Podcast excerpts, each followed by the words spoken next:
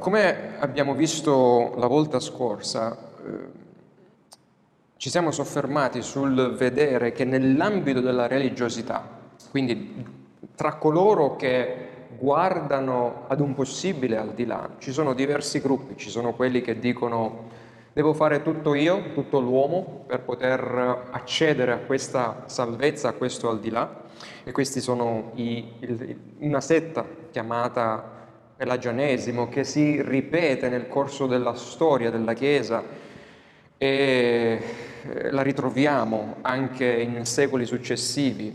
Poi ci sono quelli che invece dicono sì, il primo passo lo fa l'uomo, ma eh, poi Dio deve fare qualcos'altro. Poi dopo questa visione abbiamo quella che va per la maggiore nell'ambito protestante evangelicale, che prende il nome di eh, arminianesimo, eh, il primo passo lo fa Dio, ma successivamente l'uomo deve fare il suo.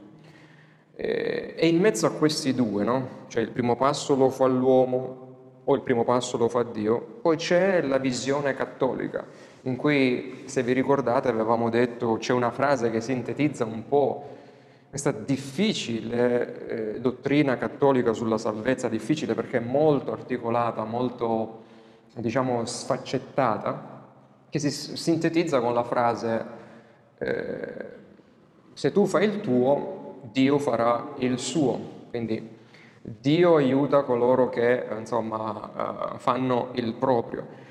E poi dall'altra parte dello spettro, no? diciamo, abbiamo iniziato con fa tutto l'uomo, poi l'uomo fa il primo passo, poi Dio fa il suo, No, Dio fa il primo passo e l'uomo poi fa il suo. Dall'altro lato dello spettro eh, ci sono coloro, come crediamo noi, biblicamente parlando, diciamo, eh, che credono invece che in termini di salvezza, salvezza fa tutto Dio, dal principio alla fine. E quest'oggi iniziamo a vedere, come abbiamo scritto la volta scorsa, no? questo che è l'ordine logico della salvezza su questa parte. Abbiamo, eh, tralasciando l'elezione e la predestinazione che avviene nell'eternità, inizieremo a vedere con oggi come avviene questa salvezza nel cuore del, creden- del perduto, del peccatore perduto, nella storia.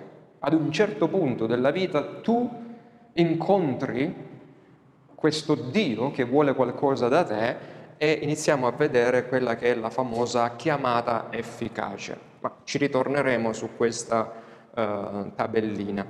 Quindi quest'oggi ci concentreremo sulle domande 29 e 31, da 29 a 31 del eh, Catechismo minore di Westminster. E come abbiamo esordito la volta scorsa, se vi ricordate, abbiamo detto che purtroppo in Italia si registrano eh, ogni giorno circa 30 rapimenti di minorenni. No? Abbiamo dato dei dati che tanti di questi non ritornano a casa, rimangono con i loro rapitori o trovano purtroppo la morte presso i loro rapitori. E abbiamo visto anche che una parte di questi eh, ritorna, grazie a Dio, nelle loro case. E abbiamo trovato questa analogia per dire che tutti noi, tutti, tutti gli uomini sono rapiti sin dalla nascita, no? vengono rapiti dal nostro rapitore, dal padre malvagio che è ovviamente Satana, nel senso che il nostro peccato originale nel momento in cui nasciamo ci fa nascere direttamente con il padre sbagliato, cioè lontani dal padre eterno, del nostro creatore. Però abbiamo anche detto che nel corso della nostra vita alcuni vengono ritrovati salvati e portati alla casa del Padre. E abbiamo così visto quella che è la domanda 29 che rivediamo quest'oggi, che dice in che modo siamo resi partecipi della redenzione acquistata da Cristo? Perché ad un certo momento, se non siamo nella casa del Padre, abbiamo bisogno di ritornare attraverso il pagamento di un riscatto, che come abbiamo detto la volta scorsa, attenzione, il pagamento non è pagato a Satana, non è pagato al nostro eh, padre malvagio che ci tiene illegittimamente, assolutamente no. Questa era un'altra delle dottrine eh, che si credeva nella Chiesa medievale, ad esempio in ambito cristiano, no, viene pagato a Dio Padre, perché noi abbiamo offeso il Dio Padre e siamo stati noi che ce ne siamo allontanati volutamente, un po' come il figlio il prodigo. No? Quindi, in risposta alla domanda 29, il Catechismo risponde, siamo resi partecipi della redenzione acquistata da Cristo mediante la sua applicazione efficace a noi da parte del suo Spirito Santo. E abbiamo visto anche come la salvezza è un'opera trinitaria, cioè Dio Padre elegge nell'eternità, Dio Figlio è mandato per pagare questo riscatto nella storia, nel tempo, e poi lo Spirito Santo prende i benefici di questo pagamento tra figlio e padre e li applica sempre nel tempo, nel mio caso un po' di anni fa, li applica nel cuore dei eh, peccatori eletti. In questa risposta che dà il Catechismo vediamo che Cristo è il glorioso acquirente della nostra redenzione, cioè Cristo è colui che acquista la nostra eh, salvezza, la nostra liberazione. Se pensate, se grande è stata l'opera della creazione, ancora più grande però è l'opera della redenzione eh, perché è costato di più redimerci che crearci.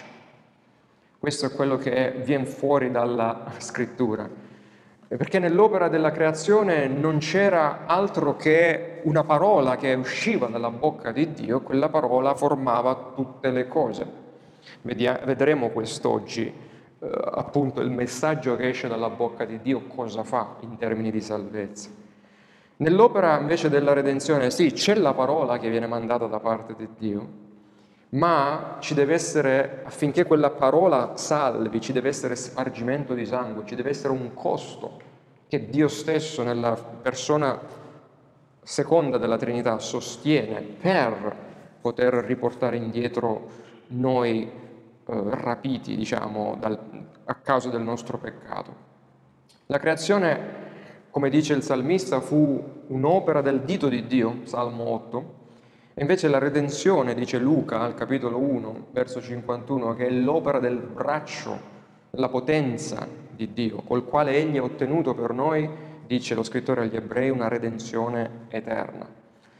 E se il nostro peccato ci ha consegnato nel nos- nelle mani del nostro rapitore, pensate, ci è voluto Cristo che è un parente stretto degli eletti.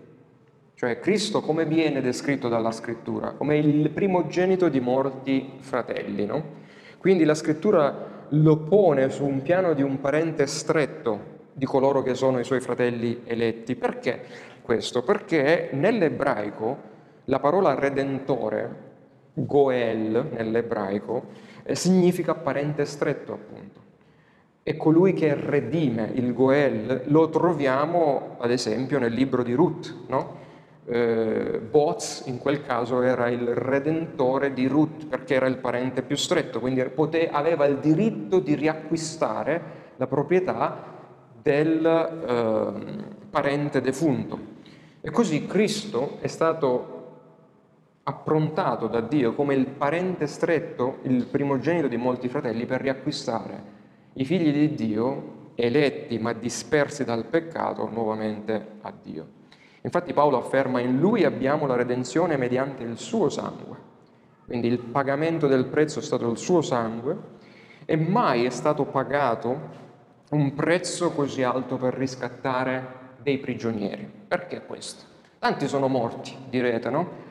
Per magari pagare per la libertà di altri. Quante storie conosciamo di fratelli che si sono sostituiti ad un fratello capestrato per salvarlo magari dalla eh, sedia elettrica, per dire, o dalla sentenza di morte, per dire vado io al posto suo.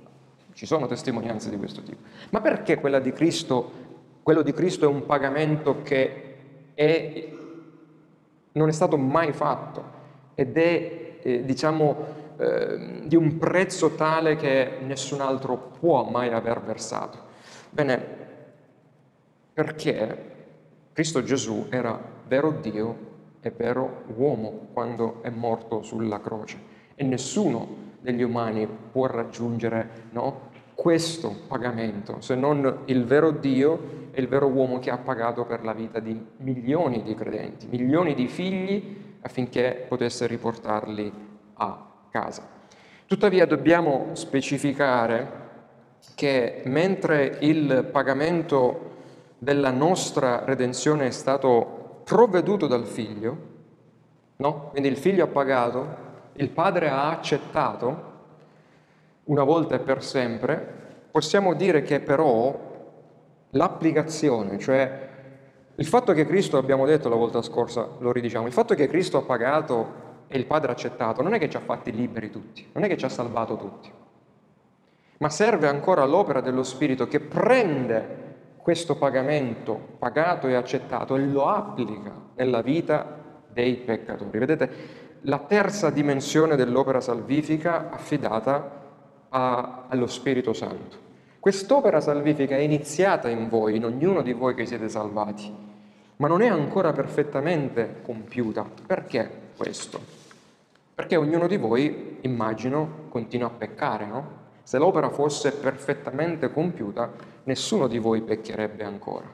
Questo perché per la sapienza di Dio, Lui ci lascia ancora in questa vita a combattere con il nostro peccato, in modo tale che lo Spirito che ha già salvato noi, no? ci ha giustificati, continua a santificarci finché non arriveremo alla gloria. E una volta che arriveremo alla gloria, lì la nostra redenzione sarà ovviamente piena. Quindi il peccato può ancora infierire nella vita dei figli di Dio, può ancora darvi filo da torcere e ne dà tanto filo da torcere a me ma il peccato non può più regnare nella vita del credente, non può più prendere dominio completo perché lo Spirito di Dio ora siede sul cuore del credente. Ed è dunque arrivati a questo punto, è dunque lecito chiederci con le parole del eh, Catechismo la domanda 30, in che modo lo Spirito Santo ci applica la redenzione acquistata Cristo? Da Cristo?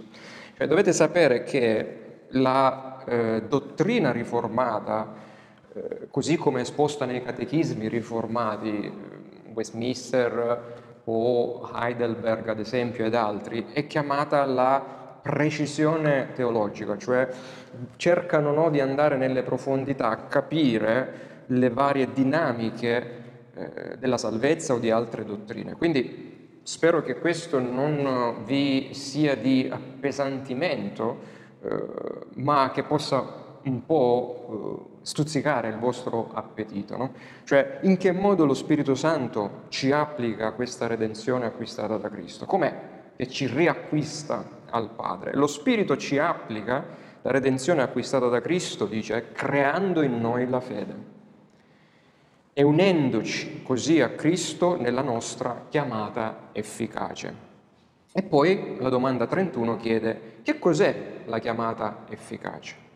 Ci occuperemo della fede, di cos'è la fede nella prossima eh, lezione e quest'oggi ci concentriamo su cosa è questa chiamata efficace.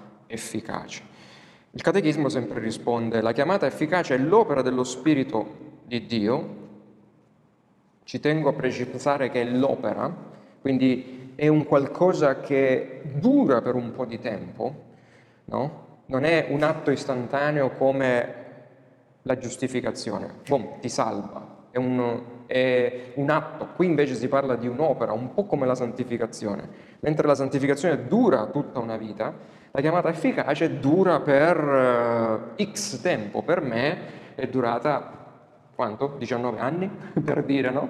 Ricordo la sorella che ci evangelizzò, che disse basta, non vado più a casa di questi qua perché da 19 anni che vado e vengo e Signore tu non hai salvato nessuno.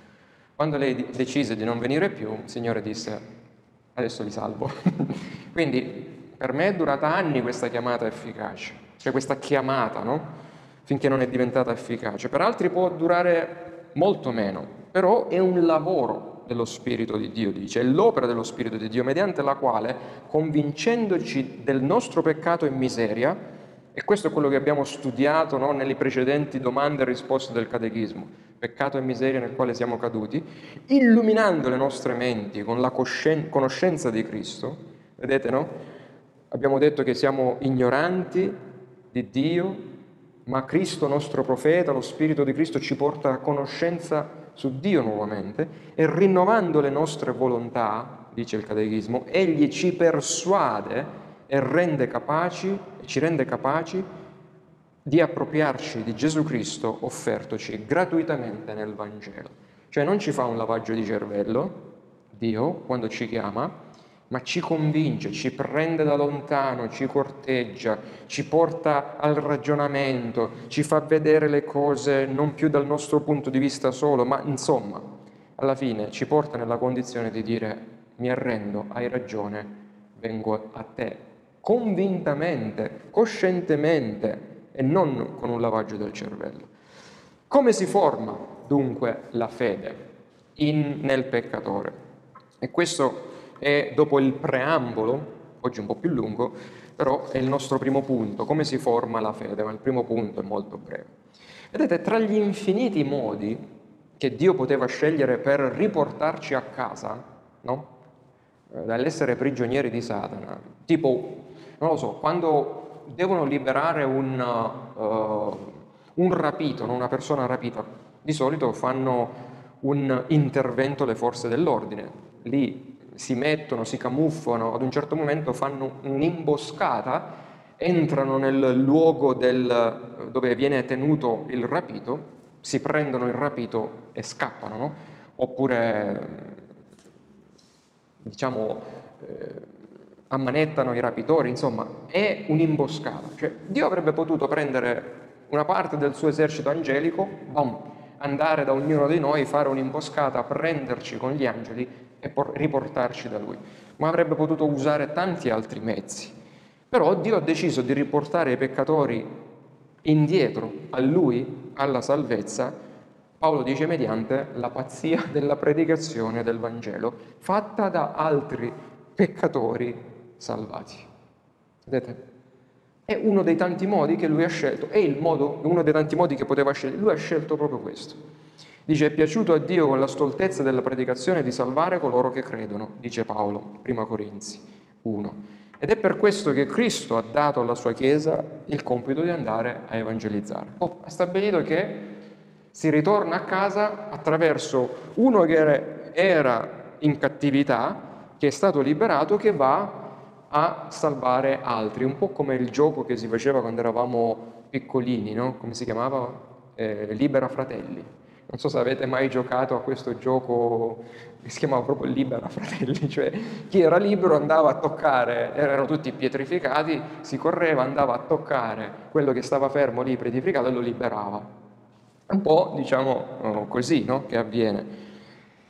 È per questo che Cristo appunto ha dato alla Chiesa il compito di andare a predicare il Vangelo a ogni, a ogni uomo e donna, fatta eccezione per chi? Per i bambini che muoiono in tenera età o nel grembo delle madri o diciamo per coloro che hanno problemi mentali, eh, che non sono in grado di cogliere il significato delle parole del messaggio del Vangelo. E in questo è il modo che noi dobbiamo essere salvati.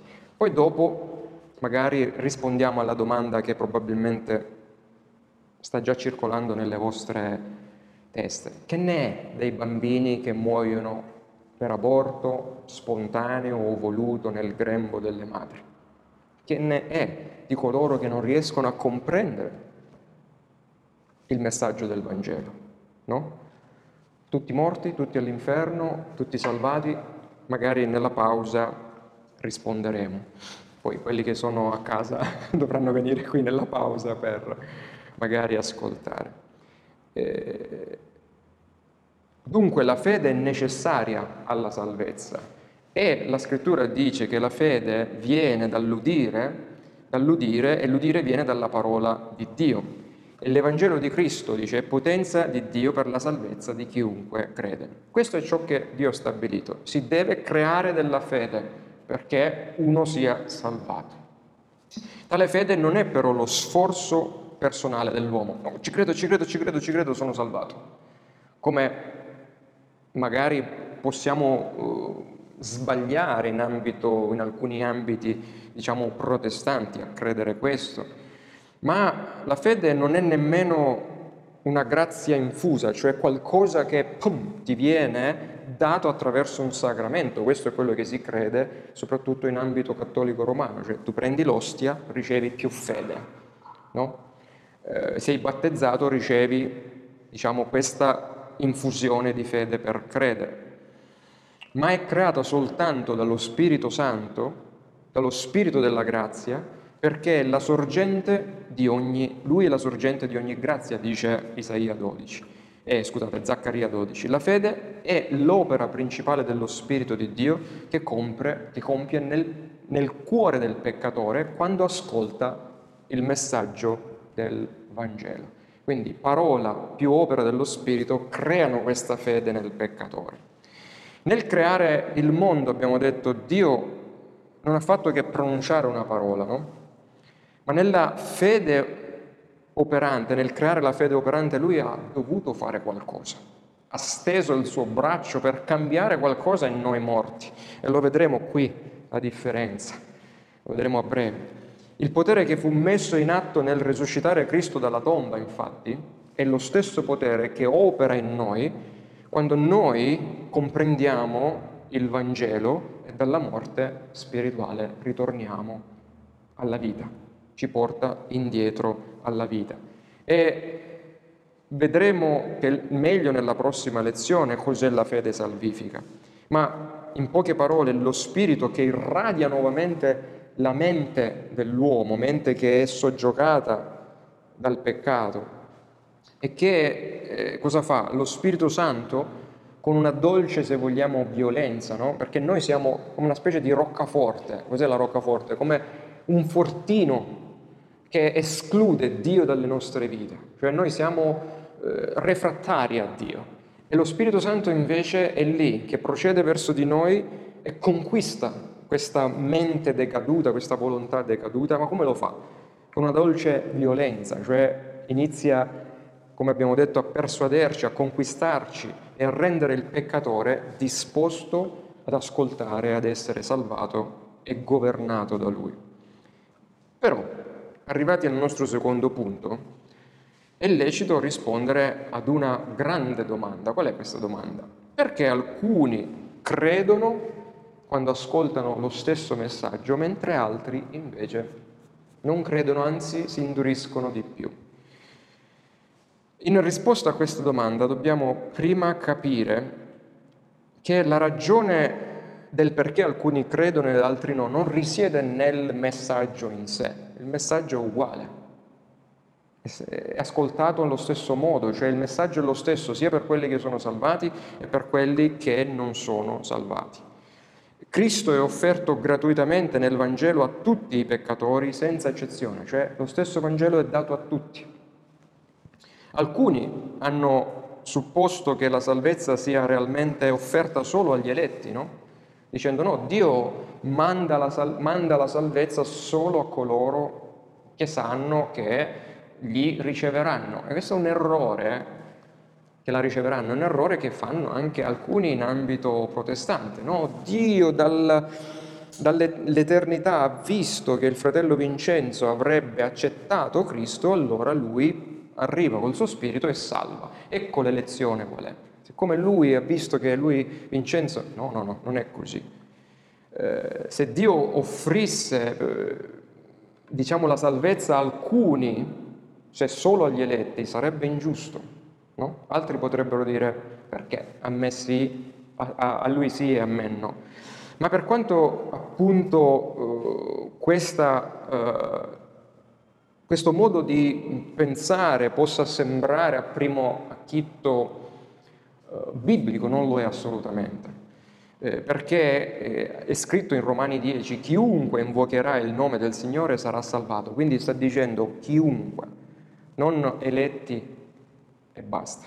No? Quindi mettiamo ben in chiaro che Cristo è predicato a tutti e questa è quella che è la chiamata generale, l'offerta libera del Vangelo per tutti. Non c'è nulla nel Vangelo che impedisca a qualsiasi uomo di ricevere la salvezza. Cioè, veramente, è un megafono che, viene, che parla lo stesso messaggio a tutti. Una seconda cosa che dobbiamo però capire anche è che la ragione di questa differenza tra peccatori che si induriscono quando ascoltano lo stesso messaggio e altri invece che vengono sciolti non la si trova nella bontà di uno e nella non bontà dell'altro. No, io sono meglio di quello, quindi io posso essere salvato e l'altro no. Non c'è differenza di cuore, di natura di cuore. Questa è un'altra presupposizione che ovviamente dobbiamo tenere, un'altra realtà che dobbiamo tenere. Eh, la Bibbia dice che tutti gli uomini sono per natura morti nei falli e nei peccati. Poi Romani 3, 23, no? eh, siamo tutti, privi della, tutti peccatori, tutti privi della gloria di Dio, non c'è nessun giusto neppure uno. E l'uomo naturale, dice Paolo ai Corinzi, non riceve le cose dello Spirito di Dio perché essi sono stoltezza per lui, né le può conoscere. Dunque la semplice verità è che se Dio dovesse lasciare l'uomo a se stesso, alla durezza del proprio cuore, alla propria natura, nessuno sarebbe salvato. Tutti saremmo in questa condizione. Il Vangelo arriva, ci entra da un orecchio, ci esce dall'altro, senza fare niente di salvifico in noi. Eppure, come sappiamo, alcuni sono salvati perché ricevono il Vangelo che viene a loro predicato. Questo è un dato di fatto. Se siamo qua è perché questo Vangelo in un certo momento ci ha fatto qualcosa. Così ancora una volta poniamo la domanda, perché alcuni vengono salvati? La risposta è che mentre tutti sono chiamati, tutti sono chiamati, solo alcuni sono efficacemente chiamati, cioè solo alcuni sono eh, chiamati in maniera efficace. Sono efficacemente chiamati perché non solo ascoltano il vero Vangelo predicato, eh, non solo sono esposti alla predicazione del vero Vangelo, ma sono anche rigenerati dallo Spirito Santo che in essi crea la fede salvifica. Quindi le due cose devono accadere. Devono ascoltare il vero messaggio e poi ci deve essere lo Spirito di Dio, questo braccio dell'Eterno che deve intervenire. Se non si hanno queste due cose non c'è salvezza. Ora, vedete, qui eh, ho riportato un grafico eh, perché nel 1955, un grafico, diciamo tre punti, nel 1955 un filosofo che si, chiama, che si chiamava John Austin, eh, questo è un filosofo linguista, disse che ogni volta che qualcuno parla, che voi parlate, succedono queste tre cose. No? C'è praticamente, e questa si chiama teoria degli atti linguistici, non voglio che vi perdiate su queste cose, voglio solo prendere la vostra attenzione per farvi vedere come la natura dell'uomo arriva a comprendere l'importanza della predicazione, no? del fatto che Dio ha parlato, arriva a capire che Dio usa questo strumento della parola perché si verificano queste tre cose, eppure non riesce a capire la dinamica di come Dio salva. Adesso vi spiego questo un po'. Allora, questo qui disse, ok, quando Vincenzo parla, dice una frase, no? Eh, ad esempio, tutti hanno peccato e sono privi della gloria di Dio. Questa frase, questa è la frase. Poi, quando Vincenzo dice questa frase, o meglio, quando Dio ha detto questa frase attraverso Paolo, voleva dire qualcosa, no? La frase in sé è quella, ma c'era un significato dietro che voleva dire. Cioè, se ascoltiamo tutti hanno peccato solo privi della gloria di Dio, cos'è che vuole dire Dio? Che tutti siamo morti, tutti siamo peccatori e siamo dannati. No? Questo è il significato, l'intenzione della frase. Bene, c'era un altro aspetto della frase che è l'effetto che questa frase crea in chi ascolta. Perché c'è Dio che parla, nella Bibbia Dio parla, ma c'è sempre il parlare è sempre rivolto a chi ascolta. E com'è che alcuni rispondono ed altri no? E qui viene no? quello che abbiamo studiato fino adesso. L'effetto si verifica in termini di salvezza solo quando lo Spirito di Dio prende queste due cose, prende la frase, prende il significato della frase, boom, e la rende vera nel cuore del peccatore. Boh. Questo qui che aveva studiato queste cose nel 1955, se avesse letto la Bibbia, avrebbe visto che centinaia e centinaia di anni prima Isaia aveva detto la stessa cosa, cioè Dio attraverso Isaia, no? Così è, mia, è della mia parola uscito dalla mia bocca. Essa non torna a me a vuoto senza aver compiuto ciò che io voglio e condotto a buon fine ciò per cui l'ho mandata. Sostanzialmente quando Dio parla, parla e compie sempre un'azione. Qual è l'azione? Salva alcuni e non salva altri. Perché salva alcuni e perché non salva altri? No? Quindi la sua parola non torna mai indietro a vuoto. Allora, parte 1, la frase in sé e l'intenzione sono anche capite magari da diversi, no? da tutti, cioè ascoltate. Però è la chiamata generale, cioè uno ascolta il Vangelo, di quali entra, di quali esce. Ma ecco la chiamata efficace. Quando il Vangelo è, è ascoltato, arriva lo Spirito Santo, badabum, e mette, collega mente e cuore, lì si innesca la fiammella che porta a farci riardere a vita. Quindi, quando il parlatore, cioè il punto 3, è sempre l'intenzione, l'effetto di chi parla, nel caso di Dio, lui parla e lui agisce nell'ascoltatore e fa accadere quello che vuole. Cioè ha parlato di peccato, compunge di peccato. Dice ok, tutti sono privi della gloria di Dio, poi ti dice il Vangelo, ma chiunque crede in Cristo ora vita eterna. E quindi parla del Vangelo, lo Spirito Santo ti dà la fede per credere in questa verità. Vedete, Dio parla e Dio opera nel cuore e far sì che questo peccatore, ovviamente ingrato, poi ritorni alla vita. Vedete, Dio è il nostro sovrano Signore. Dio non è pietoso, un pietoso mendicante che ci supplica supplica ai peccatori chiedendo di permettergli di fare la sua volontà per poterli salvare, no?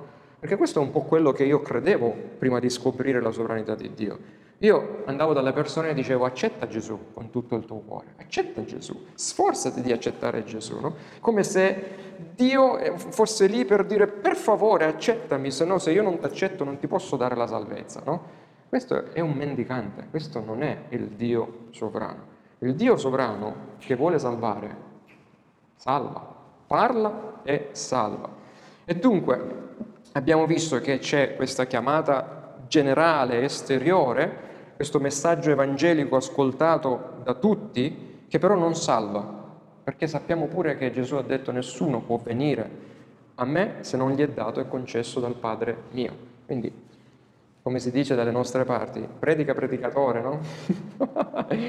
Ma carica eh, puntini puntini. Cioè il messaggio generale è mandato, ma siccome noi siamo morti e, e refrattari, quello passa, almeno che appunto non c'è questo lavoro efficace dello Spirito di Dio, cioè interiore. Infatti Paolo dice una cosa molto importante che la vedremo nel corso dell'ordine logico della salvezza. Paolo dice in Romani 8:30, quelli che ha predestinato, dice, questi li ha pure chiamati, chiamati efficacemente, ovviamente, no?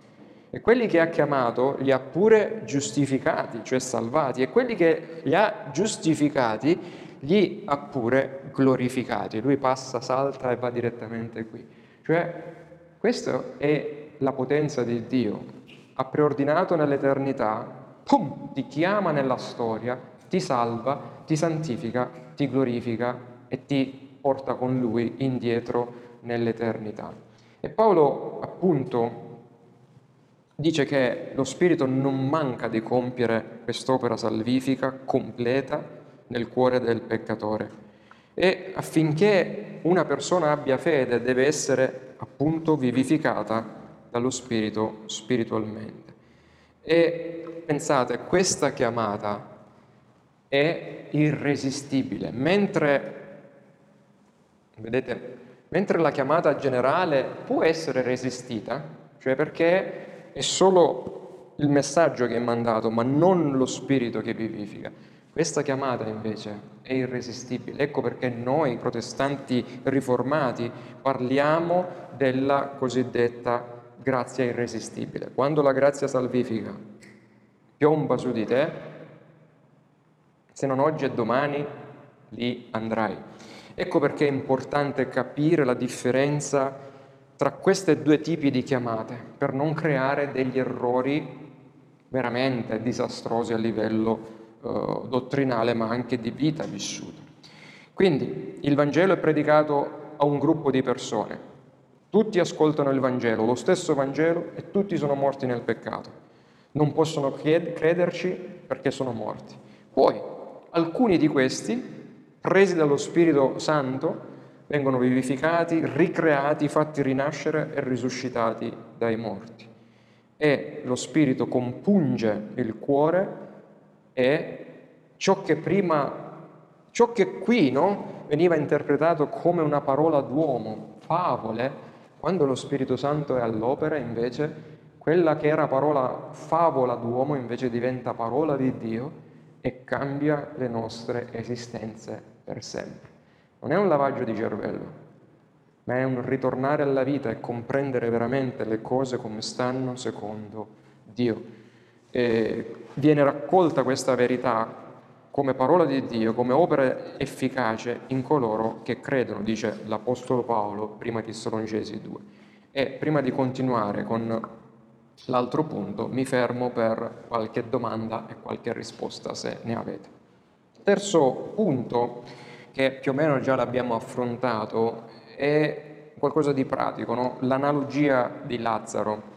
Eh, per vedere un po' come funziona questa chiamata efficace, può essere vista l'analogia che abbiamo nel Vangelo di Giovanni al capitolo 11, quando abbiamo un uomo morto, dopo quattro giorni puzzava già, e eh, ovviamente non era in grado di sentire nulla come questo qui, cioè morto, non solo spiritualmente ma pure fisicamente Lazzaro, e il Signore Gesù va di fronte alla tomba e cosa fa? Non dice, ehi tu, vieni fuori. Menziona Lazzaro in maniera specifica, in maniera efficace, in maniera intenzionale il suo nome, dice vieni fuori, tant'è che alcuni pensano che se Gesù avesse dato quel comando senza nominare specificamente Lazzaro, tu, tutti i sepolcri avrebbero restituito i, i, loro, i loro morti. È probabile la potenza della parola di Dio, però la chiamata è efficace e specifica perché a ciascuno di noi Dio dice, ehi, Vincenzo, Eric o Maria o Antonietta, venite e seguitemi, no? E questa è la bellezza del fatto che la chiamata generale poi diventa efficace per ognuno oh, di eh, noi. E tanti poi arrivano a pensare che questo tipo di eh, comprensione della salvezza assomiglia le persone a poco più di pedine, no? come un, le pedine di una dama sulla scacchiera o sugli scacchi, perché alla fine fa tutto Dio e l'uomo ovviamente non fa niente, e invece no. Abbiamo detto che eh, non c'è un lavaggio di cervello, ma eh, non è una coercizione divina, cioè coercizione divina significa che Dio costringe il peccatore ad agire contro la sua volontà, assolutamente no, è una ricreazione divina che avviene nel cuore e nella testa del peccatore, cioè ti porta fino al punto di credere in Cristo. E quando il peccatore è rigenerato dallo Spirito Santo in virtù della chiamata efficace, perché poi ovviamente nell'ordine logico della salvezza con la chiamata efficace si ha cosa? La rigenerazione spirituale, cioè ritorni alla vita, no? E quindi poi lo vedremo anche questo. Quindi cosa, cosa, avviene nel peccatore? Che vede le verità del Vangelo, era cieco e adesso ci vede, vedete? Facciamo, abbiamo fatto gli occhi aperti. Eh, così come eh, un cieco ritorna a vedere la bellezza di un tramonto, lui vede la bellezza dell'opera di salvifica, sente cosa? Una profonda eh, realtà del fatto di essere peccatori, la propria indegnità, la propria colpa davanti a Dio e automaticamente cosa fa? C'è speranza per me, corre a quella che è la speranza, si abbraccia a Cristo perché si volge dal proprio peccato e dice ok, dov'è la mia salvezza? C'è salvezza? Sì. Dove? E si abbraccia no? a, a, questa salvezza che è Cristo. E quindi, pentendosi, poi, come dice in Atti 26, ehm, lo Spirito Santo non costringe gli uomini, ma guida gli uomini, dopo avergli aperti gli loro occhi, a volgersi dalle tenebre alla luce, dal potere di Satana a Dio affinché possano ricevere il perdono dei peccati eredità tra coloro che sono santificati dalla fede. Ultimo punto, eh, ci sono dei pericoli da evitare dopo che abbiamo parlato della chiamata efficace? Cioè dobbiamo stare attenti dopo che abbiamo visto queste cose? Sì, perché ci sono almeno un paio di pericoli che, eh, in cui possiamo incorrere eh, e ci aiutano a vedere se la nostra è una chiamata efficace, quella che noi abbiamo ricevuto, o una chiamata generale, che possiamo essere, possiamo fraintendere, no? Allora, primo è non dobbiamo basare la chiamata efficace nostra sulla base delle emozioni, sulla base di particolari crisi, di esperienze religiose, cioè eh, magari in un tempo di crisi, eh, questo a me è successo, mi rivolgevo a Dio, dicevo Dio se mi salvi io ti seguirò, no? se, mi, se, mi, tiri fuori da questo problema io sarò tuo, un po' come Giacobbe, no? se tu fai questo io poi faccio quello, ero un po' semipelagiano io insomma in, in quello. E quindi, oppure sull'onda dei sentimenti, di un'esperienza religiosa, ecco perché è molto, molto, eh, come posso dire, delicato eh, capire di essere salvati quando si è in un movimento, anche protestante, che basa molto no? eh, il percorso di salvezza sul sentimentalismo, sulle, sulle esperienze. Passatemi questo, il parlare in altre lingue o no, il fare questo o quello. No, perché non è quello che deve farci capire se la chiamata è efficace. Una chiamata efficace può essere improvvisa, può essere rivolta a lungo tempo, no? improvvisa, violenta come quella dell'Apostolo Paolo, sul lungo tempo come la mia, 19 anni.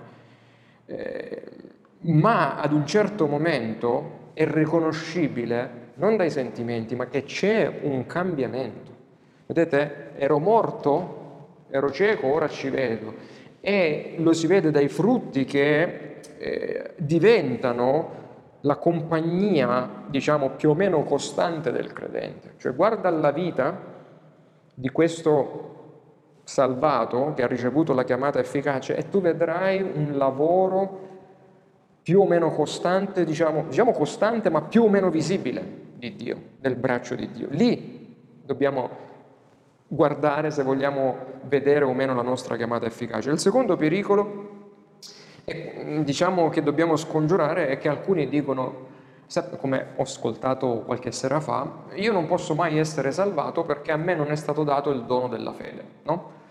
eh, quindi come se qualcuno dovesse visibilmente vedere in sé un'esperienza di ricevere il fuoco dall'alto, il dono della fede per poter essere salvato. La Bibbia non dice questo. La Bibbia dice una cosa questo è il... Ehm, che dice la Bibbia. Dio chiama tutti a fare due cose, pentirsi e credere. No? È un'azione che ci rivolge la chiamata di Dio, cioè l'effetto lo vedi quando uno si pente e l'altro crede. Non è che devono succedere cose così eclatanti. Arriva il messaggio, capisci che sei perduto, ti penti e credi. È molto, diciamo, lineare, molto semplice se vogliamo la chiamata efficace, non con cose pompose. Eh, non è il nostro sentire, ma è solo l'ubbidienza all'invito del Vangelo che testimonia e ci fa essere sicuri di essere rigenerati dallo Spirito Santo. Questo è molto importante, l'ubbidienza all'invito del Vangelo, cioè quando uno dice non più la mia volontà ma la tua, non più dove voglio io ma dove vuoi tu. Il fatto di sottomettersi a qualcuno che si chiama Signore non è cosa dei non credenti, ma solo i credenti possono fare questo perché sono stati sottomessi dallo Spirito di Dio, cioè sul cuore del credente regna lo Spirito di Dio che lo sottomette alla volontà di Dio. Se qualcuno si sottomette alla volontà di Dio, è molto probabile che è chiamato efficacemente. Non chiunque dice Signore, Signore entrerà nel regno dei cieli, ma chi? Chi ha sentito questa esperienza, chi ha cantato lodi, chi ha saltato, ha guarito, ha fatto miracoli, no, chi fa la volontà del Padre mio che è nei cieli. Semplice. Cioè, vedete? Molti mi diranno in quel giorno, Signore, Signore, non abbiamo noi profetizzato in tuo nome, il tuo nome ha scacciato i demoni e fatte nel tuo nome molte opere potenti? E allora dirò, dichiarerò loro, io non vi ho mai conosciuti, allontanatevi da me, voi tutti operatori di iniquità. Siete, siete efficacemente chiamati? Vuol dire che anche contro, diciamo, no, diciamo anche resistendo un po', perché c'è ancora il peccato in noi, però arriverà il momento in cui vi sottometterete a, in questo, in quello, in quello, in quell'altro alla, alla volontà del Padre vostro. La chiamata efficace ti mette sul sentiero della vita eterna, il quale sentiero è un banco di lavoro su cui lo Spirito Santo continuerà a lavorarti per il resto della tua vita, per la gloria di Cristo, il tuo bene e la benedizione degli altri. Cioè quando ti sei salvato, vediti su, che Lui ti mette sul banco di lavoro e Lui ti lavorerà come, come Lui sa. E in chi più, in chi meno, in tutti gli eletti chiamati efficacemente, l'opera salvifica dello Spirito Santo sarà in chi più e in chi meno, certamente visibile. Amen.